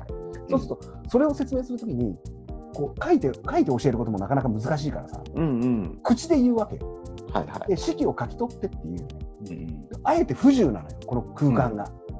そうするとその子はさ、濃度の計算式、濃度イコールえー溶質プラス溶媒分の溶質かける100とかって言ってくれるんだよね。オッケーオッケー。はいはい。じゃあ今何を出せばいいの？って、溶質の質量から、うんあ溶質の質に丸してとかってやるわけ。うんそうすると、すげえ解説がすごい時間かかるの。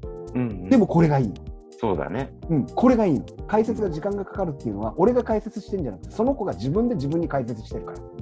そういうことだよ。で、突然やってくる、突然、解説見ながらやってんだけど、手引きに書いてあるね。突然やってくる言葉が来るの。えーっと、ここで8分の100にしますとか言うんだけど、俺からすると、それ、あ、こいつ分かってないなっていう瞬間が来るの。うんあ、え、なんで8分の100になるの？おかしくない？だって80%の時は8分の100ってやれって言われたから、誰に？って話じゃん。うん。うん。うんいや、これこういうふうに教わったから、誰にって話じゃん。学校の先生しかいないから、学校の先生に。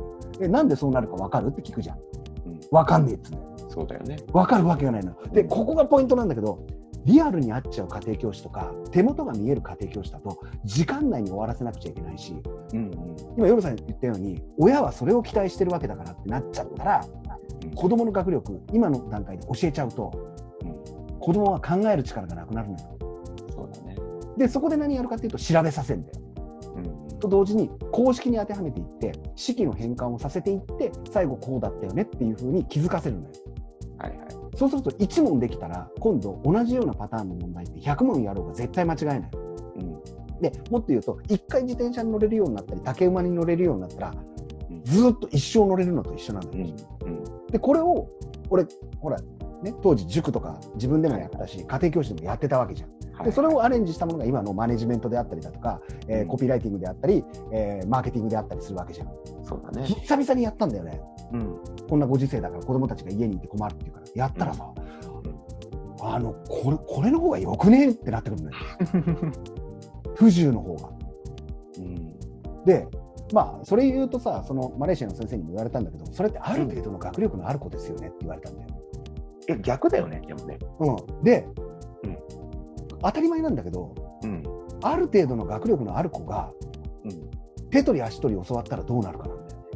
うん。ダメだと思わない？そうなんだよね。だってさ、めちゃくちゃ才能のあるやつが、太鼓の叩き方だけ教わって家に帰るんだよ。家には太鼓ないんだぜ。うん。やばくね？